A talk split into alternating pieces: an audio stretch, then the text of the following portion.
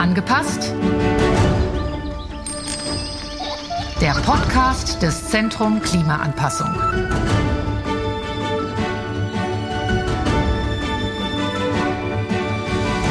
Es ist wieder soweit. Wir haben eine neue Folge am Start von Angepasst, der Podcast des Zentrum Klimaanpassung. Ich freue mich sehr, dass Sie wieder dabei sind. Mein Name ist Daniela Ulbing. Hallo und herzlich willkommen.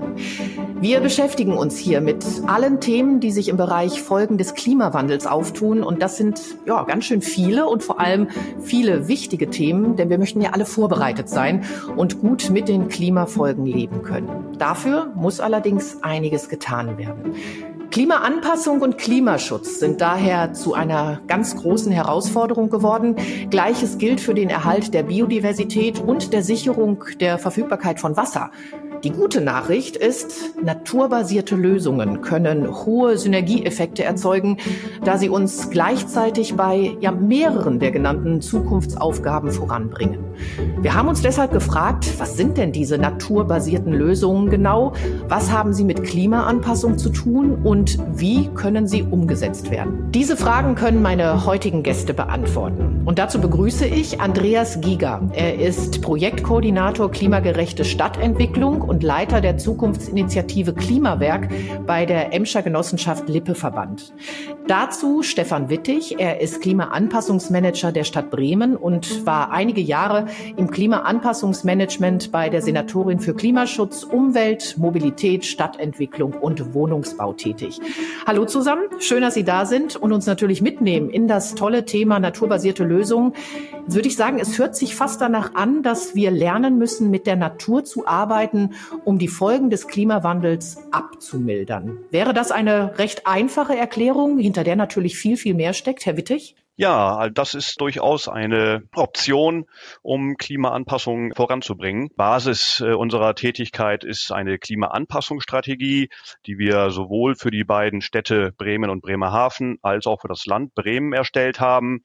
Und dort sind ganz viele blaue, grüne Maßnahmen genannt, die sich vielleicht nicht explizit naturbasierte Lösungen nennen, aber wo wir ganz viel eben versuchen, mit der Natur auch zu arbeiten. Zum Beispiel haben wir eine Maßnahme, die sich um die Klimaanpassung der Park- und Kleingewässer kümmert. Dazu haben wir ein aktuelles Forschungsprojekt am Laufen, wo es um ein Handlungskonzept zum Management der Kleingewässer und Parkgewässer geht.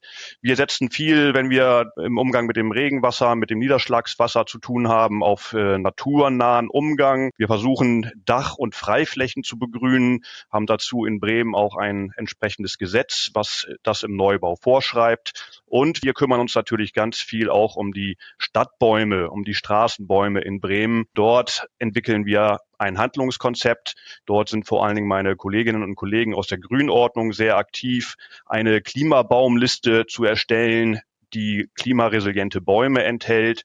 Wir kümmern uns darum, dass die Bäume ausreichend große Pflanzgruben haben und wir versuchen natürlich auch die Pflege und Unterhaltung der vorhandenen Bäume und auch der Neupflanzungen ausreichend zu gestalten, um sie auch im Klimawandel zu erhalten. Jetzt haben Sie ja tatsächlich schon einen ganz wichtigen Punkt angesprochen, Herr Wittig. Sie haben gerade gesagt, naturbasierte Lösungen, ja, das ist ja die Begrifflichkeit, mit der wir eben heute auch äh, zu tun haben. Aber Sie sprachen auch zum Beispiel grün-blaue Infrastruktur an. Also es gibt ja verschiedene Begriffe oder ökosystembasierte Anpassung. Äh, Herr Giga, wo ist denn da der Unterschied zu naturbasierten Lösungen? Was steckt denn genau hinter naturbasierten Lösungen? Ja, man könnte den Begriff Schwammstadt vielleicht auch noch da in dem Kontext ergänzen. Mhm. Emscher Genossenschaft Lippe-Verband sitzen hier ja so mitten im Ruhrgebiet und wir haben hier die Region die letzten Jahre, ich glaube, ganz gut entwickelt. Aber das, was wir ein Stück aus dem Auge verloren haben, ist eben dieser naturbasierte Ansatz. Wir leben hier so, dass wir von einer Straßenseite auf die nächste gleichzeitig die Stadt wechseln. Wir haben hier alles ziemlich stark verdichtet, versiegelt. Um in ja, Urlaub zu machen, rauszukommen, müssen wir hier raus. Es ist hier irgendwie gar nicht mehr so schön. Und ich glaube, das zeigt letztendlich, äh, was wir dann verloren haben, also welcher Wert diese naturbasierten Lösungen auch mit sich bringen. Gerade auch in der Corona-Zeit hat man das oft gemerkt, wenn wir den Lockdown hatten und man so ein bisschen auf sich gestellt war, dann hat man nämlich genau diese Stellen wieder aufgesucht. Plötzlich waren die Parks gut besucht, die Wälder Entlang der Flüsse ähm, haben sich lange Ketten gebildet von Spaziergängern. Mhm. Und das sind letztendlich so die wertvollen Aspekte, die naturbasierte Lösungen mit sich bringen und die wir hier bei uns in den dicht besiedelten Räumen eben verloren haben. Und es geht jetzt darum, zukünftig genau das entweder zu bewahren, wo man im ländlichen Raum vielleicht ist. Ich meine, gut, die Bremer Innenstadt ist vielleicht auch stark versiegelt und, und verdichtet, aber drumrum ist es natürlich traumhaft. Da ist Wald, da ist Feld. Ich glaube, es geht jetzt darum, in, in diesen etwas ländlichen Städten diese Fehler nicht nochmal zu machen und hier bei uns im, im Ruhrgebiet diese wasserbewusste Stadtentwicklung, diese naturorientierte Stadtentwicklung voranzutreiben. Hier spüren wir den Klimawandel einfach deutlich stärker als an anderen Stellen und deswegen gibt es bei uns eine hohe Notwendigkeit, also die Not, sich zu wenden, etwas zu verändern, etwas ja wieder besser zu machen, als wir es in der Vergangenheit gemacht haben. Aber wären denn dann die naturbasierten basierten Lösungen so ein Allerheilmittel? Also kann man halt sagen, jetzt die grauen Lösungen, da möchten wir von wegkommen oder ist das vielleicht eine Kombination beider? Wie geht man da am besten vor? Also Sie sagten ja schon, letztendlich wird es eine Kombination sein. Wir haben natürlich die Rahmenbedingungen hier. Wir können nicht einfach Gebäude abreißen oder Straßen wieder beseitigen. Das hängt alles irgendwie miteinander zusammen. Und die Kunst wird jetzt sein, hier ein gutes Mittelgewicht zu bekommen. Zum einen da, wo man eben keine naturbasierten Lösungen umsetzen kann, vielleicht doch nochmal auf so ein Betonbecken zu setzen, was unterhalb eines Parkplatzes ist oder eine Rigole, die man da drunter versteckt. Ich glaube, das Wichtigste ist, dass wir für die Zukunft unseren natürlichen Wasserkreislauf wieder stärken, denn beim Thema Klimawandel ist das Wasser das Problem. Ne? Wir haben im Moment Phasen, da haben wir viel zu wenig, da haben wir Dürre, da haben wir Trockenheit und dann plötzlich viel zu viel, dann regnet es punktuell so dass wir gar nicht hinwissen mit dem Wasser. Und das Problem bei den klassisch technischen Lösungen ist, dass die einfach eine gewisse Dimensionierung haben und damit eine Begrenzung. Wohingegen die Natur da viel breiter ist. Also wenn man eine Überflutungsfläche hat, eine Überflutungsmulde, äh, die hat eine ganz andere Pufferkapazität als zum Beispiel dieses Becken, was äh, eine bestimmte Kubikmeteranzahl hat ähm, wo man das Wasser dann zurückhalten kann. Von der Natur zu lernen und da wieder zurückzukommen, ist, glaube ich, eine große Aufgabe, das hat einfach viele Vorteile. Herr Wittig, wir haben Sie ja im Sommer 2022 besucht und haben das Projekt Wallersand vorgestellt. Ist das eine Kombination dessen, die Herr Giger gerade angesprochen hat? Ist das genau das, auch diese Multifunktionalität hervorgehoben, die naturbasierte Lösungen, aber auch graue Lösungen haben können? Ja, das äh, stimmt zum Teil, gerade für die dicht bebaute und auch stark versiegelte Stadt. Das haben wir in Bremen natürlich auch in einem großen Ausmaß, sind solche kombinierten Lösungen wichtig. Da können wir sicherlich nicht nur auf naturbasierte Lösungen setzen, auf blau-grüne Infrastrukturen, sondern sicherlich auch die graue Infrastruktur mitdenken. Äh, auch über technische Lösungen müssen wir entwickeln. Dieses Beispiel am Waller Sand funktioniert nur deshalb, weil es äh, natürlich auch mit Technik unterlegt ist. Wir haben äh, da eine, eine Naherholungsfläche, die gleichzeitig eben auch dem Küstenschutz dient. Da ist aber auch wichtig, dass eben äh, sozusagen der technische Küstenschutz mit auch massiven Steinen, mit massiven Stahlwänden notwendig ist, um der Betroffenheit Bremens gegenüber Sturmfluten zu begegnen. Aber die Kombination mit einem Strand, der entsprechend auch wie Dünen bepflanzt ist, schafft natürlich Synergien, schafft äh, Mehrfachnutzen, weil diese Küstenschutzmaßnahme nicht als rein harte Küstenschutzmaßnahme funktioniert, sondern gleichzeitig eben dem Menschen vor Ort auch die Möglichkeit gibt, sich dort aufzuhalten, sich zu erholen. Äh, das äh, sind für uns, wenn wir mit Klimaanpassungsmaßnahmen unterwegs sind, wenn wir versuchen, Klimaanpassungsmaßnahmen umzusetzen, immer ganz wichtige Argumente, dass es wirklich darum geht, den positiven Mehrfachnutzen, die viel beschworenen Synergien auch aufzuzeigen. Herr Giger sprach es an, äh, Schwammstadt ist auch bei uns ein großes Thema und ein zunehmendes Thema, was wir versuchen voranzubringen, äh, auch gerade, weil wir da den Mehrfachnutzen sehen. Zum einen in Richtung naturnahe Gebiete, Gebietswasserhaushalt, also die Schaffung von Versickerungsmöglichkeiten, von Verdunstungsmöglichkeiten über Grünstreifen, über Tiefbeete, die denn im Hitzefall eben die Stadt kühlen können, gleichzeitig aber das anfallende Niederschlagswasser auch äh, nutzen können, um denn eben das städtische Grün zu bewässern. Das spart natürlich Trinkwasser, äh, ist vielleicht auch kostengünstiger, wenn wir an die Unterhaltung denken. Das sind eben sozusagen mehrfach Nutzen, die es äh, gilt aufzuzeigen, um natürlich letztendlich auch Klimaanpassung zu befördern und auch Akzeptanz zu erhöhen. Das ist eigentlich ein ganz gutes Stichwort, Akzeptanz. Wo sind denn da die Herausforderungen, mit denen Sie bisher zu kämpfen hatten oder vielleicht auch die Sie nach wie vor vor sich sehen? Ich glaube, ganz zentral ist, dass wir, wenn wir mit naturbasierten Lösungen unterwegs sind und auch wenn wir in Richtung Schwammstadtkonzepte denken, dass wir da vergleichsweise wenig Erfahrung in der Stadt haben. Es wird äh, ja doch eben oft auch technische Lösungen, natürlich auch zu Recht gesetzt, für die es eben viele Regelwerke gibt, für die es aber auch etablierte Handlungsroutinen gibt. Jetzt in eine Richtung zu denken, die viele Zuständigkeiten integriert, das ist ein äh, neuer Weg, den wir äh, dort einschreiten müssen. Wenn es früher vielleicht eben darum ging, eher Wasser möglichst schnell aus der Stadt zu leiten, möglichst effektiv zu entwässern, wird es jetzt eben darum gehen, Wasser in der Stadt zu halten.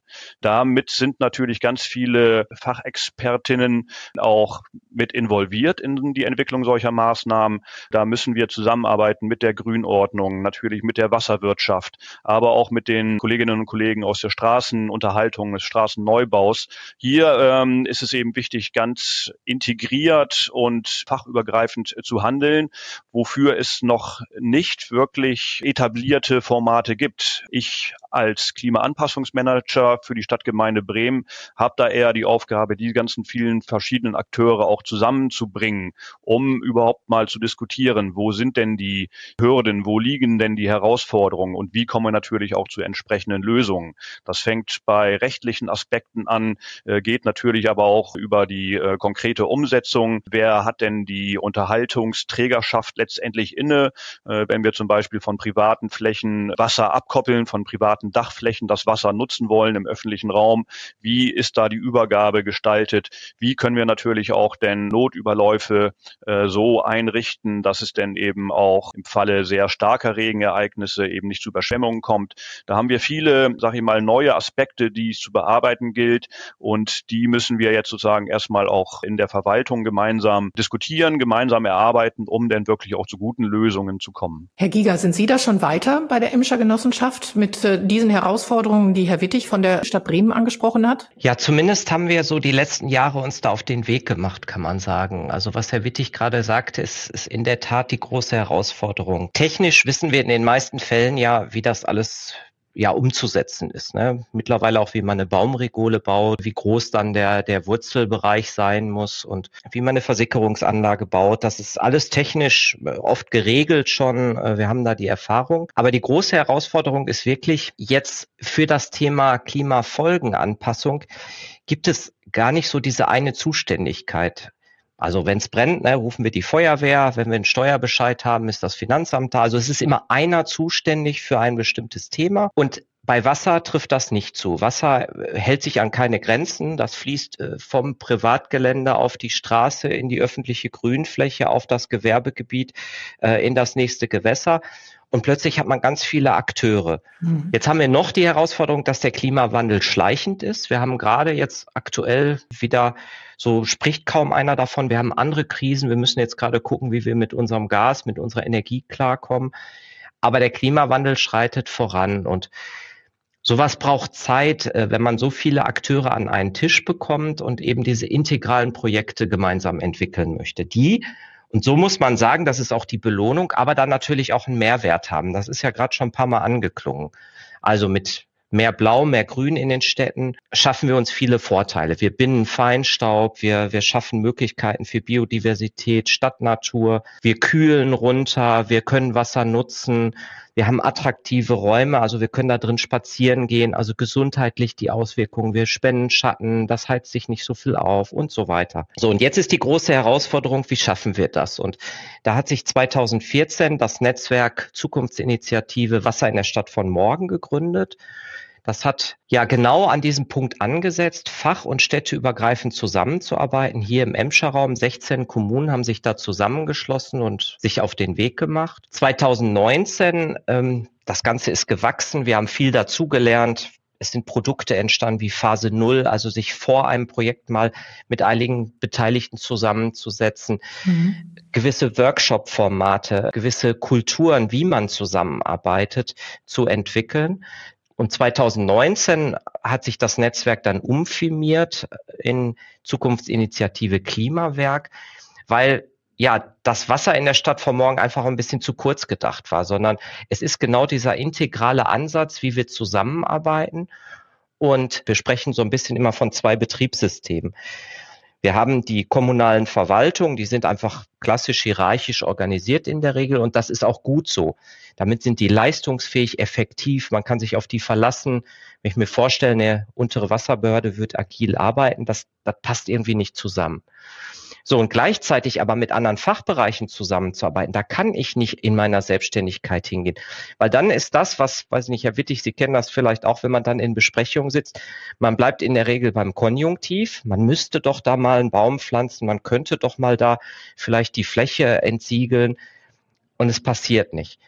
Und wenn man sich dann zusammensetzt, dann, dann braucht es einfach so diese, dieses hierarchiearme Arbeiten, dieses Perspektivwechsel, dieses in den Dialog gehen.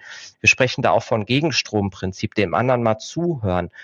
Und dann entwickelt man plötzlich Lösungen und sagt nicht immer in den Runden, warum das jetzt gerade nicht geht aus seiner Zuständigkeit, sondern man setzt da an und sagt, okay, wie können wir es gemeinsam lösen? Wer kann welchen Beitrag dazu leisten, dass es gelingen kann? Und das braucht seine Zeit. Das haben wir über die Jahre entwickelt. Viele Formate sind da entstanden. Und dadurch muss ich sagen, entstehen schon bei uns Projekte, die wir sonst vielleicht nicht hätten umsetzen können. Und unser Motto ist so ein bisschen vom Reden zum Handeln auch in dem großen Projekt Klimaresiliente Region mit internationaler Strahlkraft, wo wir vielleicht gleich noch zukommen. Ähm, also Sie haben jetzt sehr, sehr viele Sachen angesprochen. Also hierarchisches Arbeiten kommt man nicht drum herum. Ich komme nochmal auf die naturbasierten Lösungen konkret zurück. Also Sie sagen gerade, Sie haben 16 Kommunen haben sich bei Ihnen zusammengetan. Man diskutiert, man überlegt und man kommt zu einer gemeinsamen Lösung. Nichtsdestotrotz ist es ja auch so, dass naturbasierte Lösungen zum Beispiel nicht eins zu eins übernommen werden können in jeder Kommune. Weil man muss ja tatsächlich auf den lokalen Kontext Kontext ja auch achten. Worauf muss eine Kommune, eine Region achten, wenn es eben naturbasierte Lösungen umsetzen möchte? Was macht man zum Beispiel bei Hochwasser und Starkregen? Was macht man bei Hitze? Herr Giger sprach es eben im Prinzip auch schon an. Also zum einen äh, gibt es natürlich viele Erkenntnisse darüber, wie solche naturbasierten Lösungen funktionieren könnten. Die sind aber ja vor allen Dingen äh, oft auch in Forschungskontexten entwickelt worden. Es gibt super gute Projekte und Beispiele, wo man wirklich auch viel von lernen kann. Im Detail, wenn wir denn wirklich straßenbezogen gucken, tun sich ganz viele Schwierigkeiten auf. Wir haben hier in Bremen in vielen Bereichen natürlich einen sehr hohen Grundwasserstand. Natürlich deshalb, weil wir wesernah liegen und küstennah liegen. Das heißt, da ist Versickerung nur eingeschränkt möglich, zumindest eine tiefere Versickerung. Oberflächennah geht es vielleicht noch. Wir haben natürlich äh, auch viele lehmige Böden hier in Bremen, wo Versickerung auch nicht wirklich funktioniert. Wir haben ein, in manchen Bereichen Wasserschutzgebiete, wo auch Versickerung kritisch gesehen wird, gerade wenn es denn darum geht, auch vielleicht Straßen und verschmutzte Abwässer einzuleiten. Das heißt, wir kommen da in ganz viele kleine Details, wenn ich zum Beispiel auch an barrierefreie Gestaltungen von Bürgersteigen denke, wenn ich natürlich an die vielen Leitungen denke, die sich im Boden befinden, wo denn das Pflanzen von Bäumen ja von äh, vielen wie ich sagte, Regelungen auch äh, kritisch gesehen wird, was denn eben sozusagen den Leitungsschutz angeht. Also eine Vielzahl von kleinen Dingen, die denn zu beachten sind und ich glaube, die auch wirklich nur lokal lösbar sind. Lokal lösbar auch deshalb oder kommunal lösbar auch deshalb, weil natürlich auch die Organisation in allen Kommunen anders ist. Wir sind in Bremen ja relativ klein, sag ich mal. Das heißt, die kommunale und die Landesebene ist gut vernetzt und verschränkt, äh, was zum Teil eben natürlich ein Vorteil ist. Aber die äh, letztendliche Organisation der ganzen wasserwirtschaftlichen Infrastrukturen und auch der grünen Infrastrukturen ist natürlich auch immer kommunal unterschiedlich und da gilt es dann eben auch wirklich äh, kommunal Dinge umzusetzen. So eine One-Size-Fits-All-Lösung werden wir, glaube ich, nicht haben. Und vielleicht noch ein letzter Aspekt dazu. Wir haben jetzt eben viele Pilotansätze. Äh, mein Bestreben ist es natürlich von diesen Pilotansätzen dann auch in die Breite zu kommen. Das heißt, dass wir wirklich auch Handlungsroutinen entwickeln. Äh, ich nenne das immer so auch ein bisschen Mainstreaming der Klimaanpassung, dass wir wirklich in alle Zuständigkeiten, in alle Fachbereiche eben das Thema Klimawandel, das Thema Klimafolgen und denn die Anpassungsnotwendigkeiten integrieren, damit es dann irgendwann auch sozusagen selbstverständlich wird, dass man an diese ja, Klimafolgen denn eben auch denkt. Sie haben gerade alle Fachbereiche angesprochen. Also ich denke mal, auch jeder Einzelne sollte was dafür tun. Also ich denke jetzt eben an die BürgerInnen selbst, dass man die BürgerInnen mitnimmt, dass man da auch aufklärt, dass man, dass man sie unterstützt und motiviert. Wie kann man das machen? Haben Sie da Erfahrungen? Ja, wir versuchen Beratungsleistungen anzubieten. Wir haben dort verschiedene Aktivitäten ähm, am, am Start. Äh, insbesondere geht es dann eben auch um diese kleineren äh, Gebäudeeinheiten, Ein- und Zweifamilienhäuser, wo wir ganz umfassend umfassend beraten in Richtung Starkregenschutz, äh, aber auch Hitzeschutz, in Richtung Dachbegrünung, Entsiegelung von Vorgärten. Dort bieten wir von verschiedenen Akteuren kostenlose Vorortberatungen an. Für das Starkregenthema ist ein Starkregenvorsorgeportal eingerichtet, wo man sozusagen auf der einen Seite die, äh, diese Risikoinformationen bekommt. Das heißt, ist der eigene Straßenzug Starkregen gefährdet, aber gleichzeitig eben auch dieses Handlungswissen vermittelt bekommt. Das heißt, man kann kostenlos bei unserem Träger der Kanäle, ähm, also der Hansewasser Bremen, äh, sich eine kostenlose Vorortberatung einholen mit konkreten Empfehlungen, was kann ich tun, damit mein Haus bei Starkregenereignissen äh, sicher ist. Und diese Beratungsleistungen kombinieren wir erfreulicherweise mit verschiedenen Förderprogrammen. Äh, das heißt, dass wir eben nicht nur sozusagen über die Gefahren, die möglichen Schäden informieren, sondern gleichzeitig auch den PrivateigentümerInnen Angebote machen, wo sie denn entsprechende Maßnahmen gefördert bekommen. Das ist eigentlich eine ganz erfolgreiche Geschichte, ist natürlich auch immer ein bisschen abhängig, wenn gerade wieder ein Starkregenereignis war, dann wird es natürlich viel in Anspruch genommen.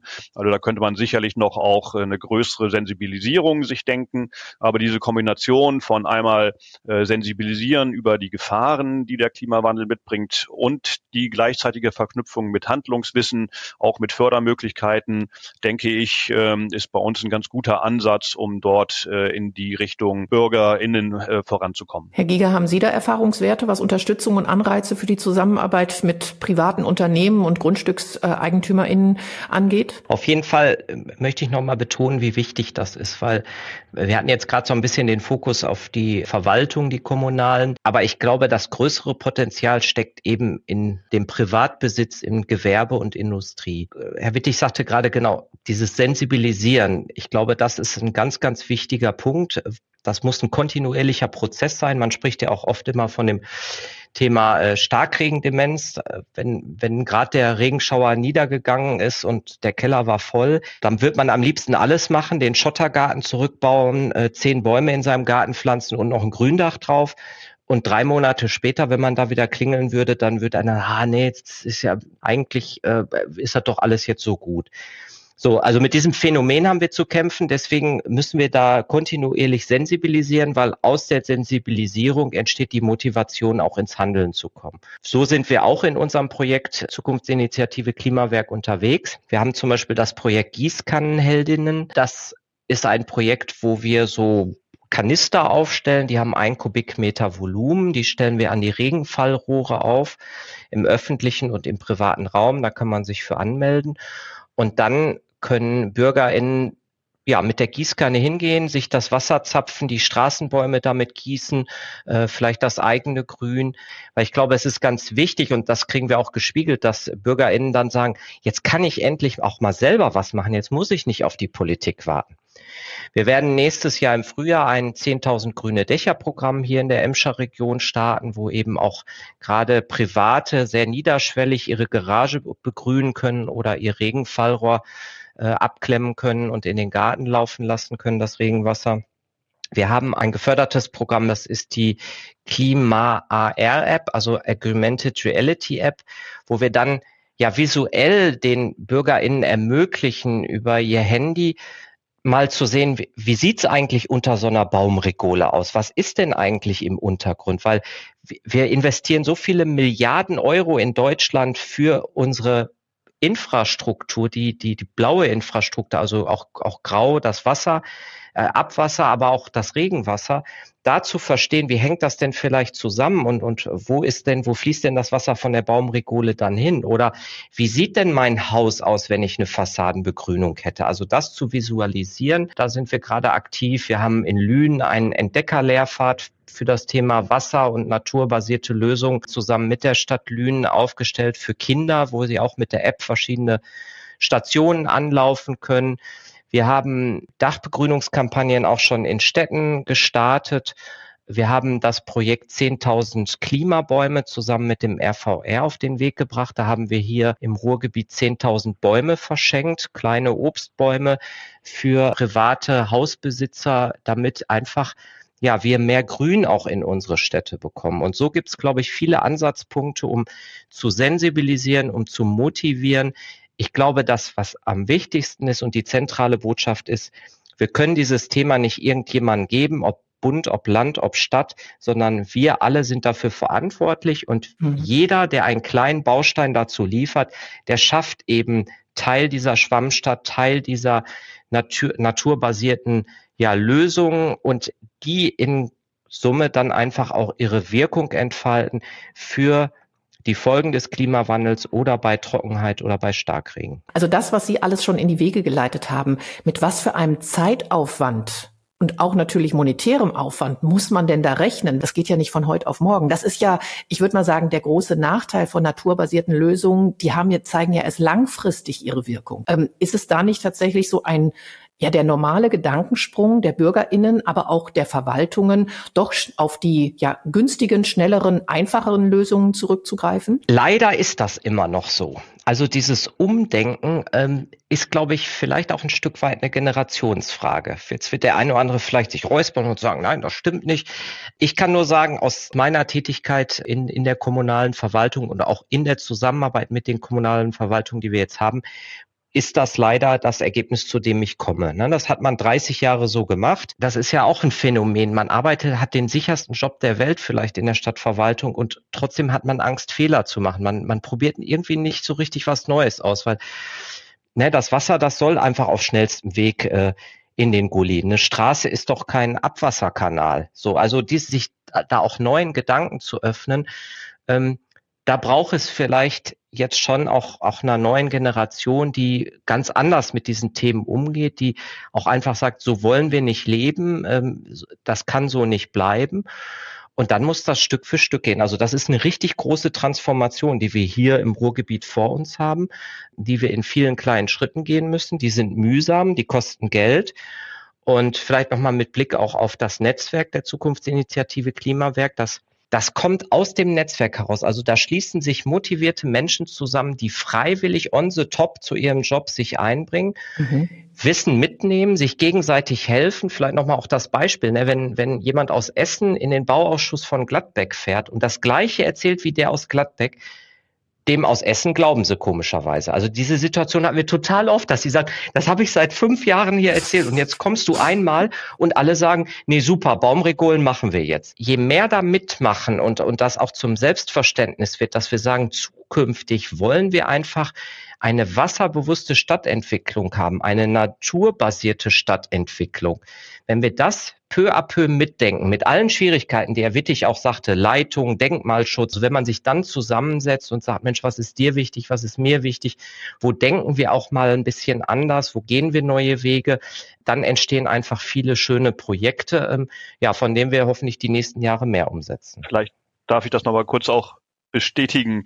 Also diese ja, Notwendigkeit, auch ein bisschen zu experimentieren, Dinge auszuprobieren, das äh, halte ich auch für ganz entscheidend. Und ich glaube auch, wichtig ist es auch zu experimentieren in Richtung Beteiligung mit den Menschen vor Ort. Äh, auch da sind wir auf dem Weg. Wir äh, versuchen äh, so ein bisschen so einen Reallaboransatz auch umzusetzen, äh, haben da eine Förderung äh, gehabt von einem Forschungsprojekt Resilient, klimaresiliente Zukunft Stadt Bremen. Und da sind sind denn wirklich jetzt in konkreten Teilräumen Brems äh, mit den Menschen vor Ort eben Partizipationsprozesse gestartet worden, wo die äh, Menschen vor Ort aber auch wirklich gefragt werden, ja, was ist denn ihr Problem? Was hat man da? Wir haben zum Teil ein Gebiet, was äh, als Überschwemmungsgebiet ausgewiesen ist, wo sehr viele Vereine dieses Gebiet nutzen, inklusive des lokalen Fußballvereins Werder Bremen, der da auch Sportplätze hat und ein Stadion stehen hat. Ja, und da war dann die Frage, gut, wir brauchen Meldeketten. Wir brauchen solche ja, Informationen, wie schnell entwässert das Gebiet wieder.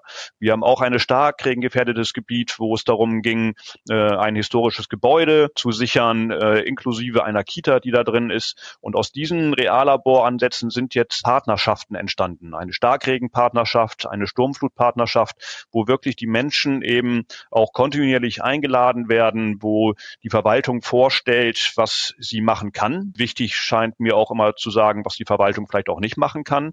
Also so ein gewisses Erwartungsmanagement ist da auch ganz wichtig. Ja, und aus diesen Forschungsprojekten haben sich dann wirklich auch ähm, diese Partnerschaften entwickelt. Also auch da in die Richtung, sage ich mal, so ein bisschen experimentierfreudig zu sein und neue Wege einzuschlagen, das halte ich für ganz wichtig. Bevor wir jetzt weitergehen, vielleicht auch noch zwei ja, Beispiele, die vielleicht auch inspirierend für andere wirken können. Zum einen haben wir im letzten Jahr eine sogenannte Klimainsel auf verschiedenen Veranstaltungen gehabt. Da haben wir wie so ein grünes Klassenzimmer, also so ein Container, der dann eben grün war, als Aufenthaltsraum gestaltet, noch ein paar Bäume in Pflanzkübeln und damit sind wir ganz bewusst in diese dicht versiegelten Gebiete gegangen, weil und da komme ich auch zu unserem zweiten Beispiel. Es einfach ganz wichtig ist, den Menschen das zu zeigen. In dem Projekt Lessen, das ist auch ein gefördertes Projekt gewesen vom Umweltministerium, so, so ein bisschen wie das Reallabor, was der Wittig sagte. Da haben wir mal einen Tag die Straße so halb gesperrt und haben einfach mal auf den Boden gewisse Dinge aufgemalt. Wir haben Bänke hingestellt, wir haben Räume geschaffen, damit man mal sich auf so eine Bank setzt und denkt, ach, das ist aber schön hier neben dem Baum. So, und plötzlich entsteht die Sehnsucht, dass man das haben möchte. Vorher hat man immer nur an seinen Parkplatz gedacht, der da vielleicht wegfallen könnte.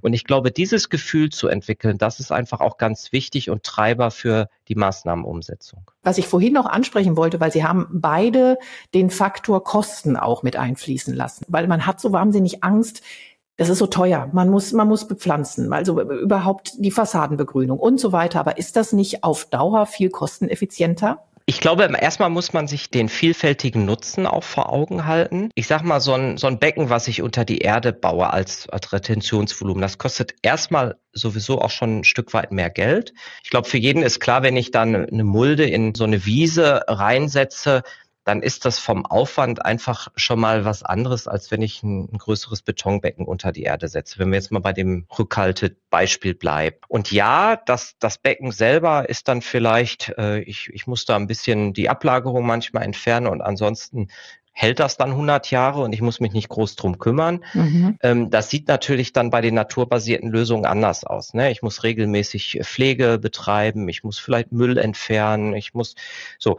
Aber ich glaube, der Mehrfachnutzen, den das einfach hat, wenn dann der Baum irgendwann so groß ist, dass der Schatten spendet, dass man sich da im Sommer drunter setzen kann, dass er zur Verdunstung beiträgt. Ich glaube, das ist es dann wert. Also ich glaube, man muss da langfristig denken und mehr in die Breite und nicht so isoliert. Ich glaube auch, also wir in Bremen sind äh, auch so ein bisschen unterwegs mit so einer Kosten-Nutzen-Analyse. Äh, das ist sicherlich nicht, nicht einfach, aber äh, in dem schon angesprochenen Projekt Brasilient haben wir so äh, eine Kosten-Nutzen-Analyse äh, mal durchführen lassen, auch im Rahmen der Forschung. Was sind denn die Kosten und äh, was ist denn die Nutzendimension in Hinsicht natürlich auch auf äh, Schadstofffilterung, äh, auf Kühlung, aber natürlich ganz entscheidend auch in Richtung Wertschätzung, zum Beispiel für Stadtbau Bäume. Und es zeigt sich eben schon äh, in der Summe, dass eben der Nutzen gesamtgesellschaftlich deutlich höher ist als die Kosten. Natürlich ist es äh, schwierig in Verwaltungsstrukturen äh, sozusagen diese unterschiedlichen Kostendimensionen auch richtig zuzuordnen. Der Baum wird dann gepflanzt von der Grünordnung, unterhalten vom Umweltbetrieb. Der Nutzen entsteht aber vielleicht im Gesundheitswesen. Äh, das ist natürlich eine, sage ich mal, eine komplexe Geschichte, die es gilt, aber stärker zu denken. Diese Basis einer Kosten-Nutzen-Analyse inklusive natürlich dann auch äh, Wertschöpfungseffekt, weil letztendlich muss natürlich auch das äh, Grün äh, ja auch gebaut werden von Firmen, die dann entsprechend natürlich auch eine Wertschöpfung erfahren. Äh, das sind sicherlich Dinge, für die es noch eine größere Bewusstseinsbildung und eine Sensibilisierung äh, auch geben muss. Hm. Jetzt sind wir natürlich wieder bei dem Silo-Denken. Also Sie haben es angesprochen, Herr Giger ja vorhin auch. Also ich glaube, das ist die größte Schwierigkeit, die man natürlich dann eben auch in der Verwaltung hat. Von daher auch hier der Appell, ja, in Netzwerke sich zu zusammenzutun, sich auszutauschen. Das ist der Wissenstransfer, das sind Innovationen, die dann entstehen können, das sind Erfahrungen, die ausgetauscht werden können und das sind gemeinsame Entscheidungen, die getroffen werden, weil das ist einfach das auch eine zentrale Botschaft. Klima hört nicht an der Stadtgrenze oder an der Waldgrenze auf, sondern das ist einfach eine breite Auswirkung, unter der dann andere zu leiden haben, wenn man da vielleicht an der einen oder anderen Stelle es nicht ganz richtig gemacht hat. Da halten wir auf jeden Fall fest, dass die naturbasierten Lösungen, wir haben es ganz am Anfang gesagt, natürlich nicht das Allheilmittel sind, nichtsdestotrotz ein wahnsinnig wichtiger Aspekt dessen sind, was Klimaanpassung angeht und das Potenzial der Natur. Das sollte uns bewusst sein und deswegen ist es auch so wichtig, dieses Potenzial zu schützen. Es ist auf jeden Fall ein Thema, was uns auch noch im Jahr 2023 beschäftigen wird hier bei unserem Podcast. Ich merke schon, wir könnten noch viel mehr sprechen, wir könnten noch viele weitere Beispiele nennen, aber ich bedanke mich jetzt erst einmal bei Ihnen beiden, dass Sie Ihre Erfahrungen und Kenntnisse zu diesem Thema naturbasierte Lösungen und Klimaanpassung im Allgemeinen mit uns geteilt haben. Also wie gesagt, es ist eine Multifunktionalität der naturbasierten Lösungen und wir werden uns auf jeden Fall mit diesem Thema im nächsten Jahr nochmal ausführlich beschäftigen. Recht herzlichen Dank, Herr Giger, recht herzlichen Dank, Herr Wittig und natürlich auch vielen Dank an Sie, liebe HörerInnen, für Ihr Interesse. Sie können unseren Podcast natürlich abonnieren. Sie können uns auch bewerten und wir freuen uns natürlich auch über Ihre Meinung. Redaktionelle Verantwortung für diese Folge hatten Vivian Rau und Bianca Reichelt und wir freuen uns natürlich auch, wenn Sie unsere sozialen Kanäle besuchen. Wir sind auf Twitter und LinkedIn zu finden. Alles Gute Ihnen und ich sage bis zur nächsten Folge von Angepasst, der Podcast des Zentrum Klimaanpassung. Tschüss, machen Sie es gut.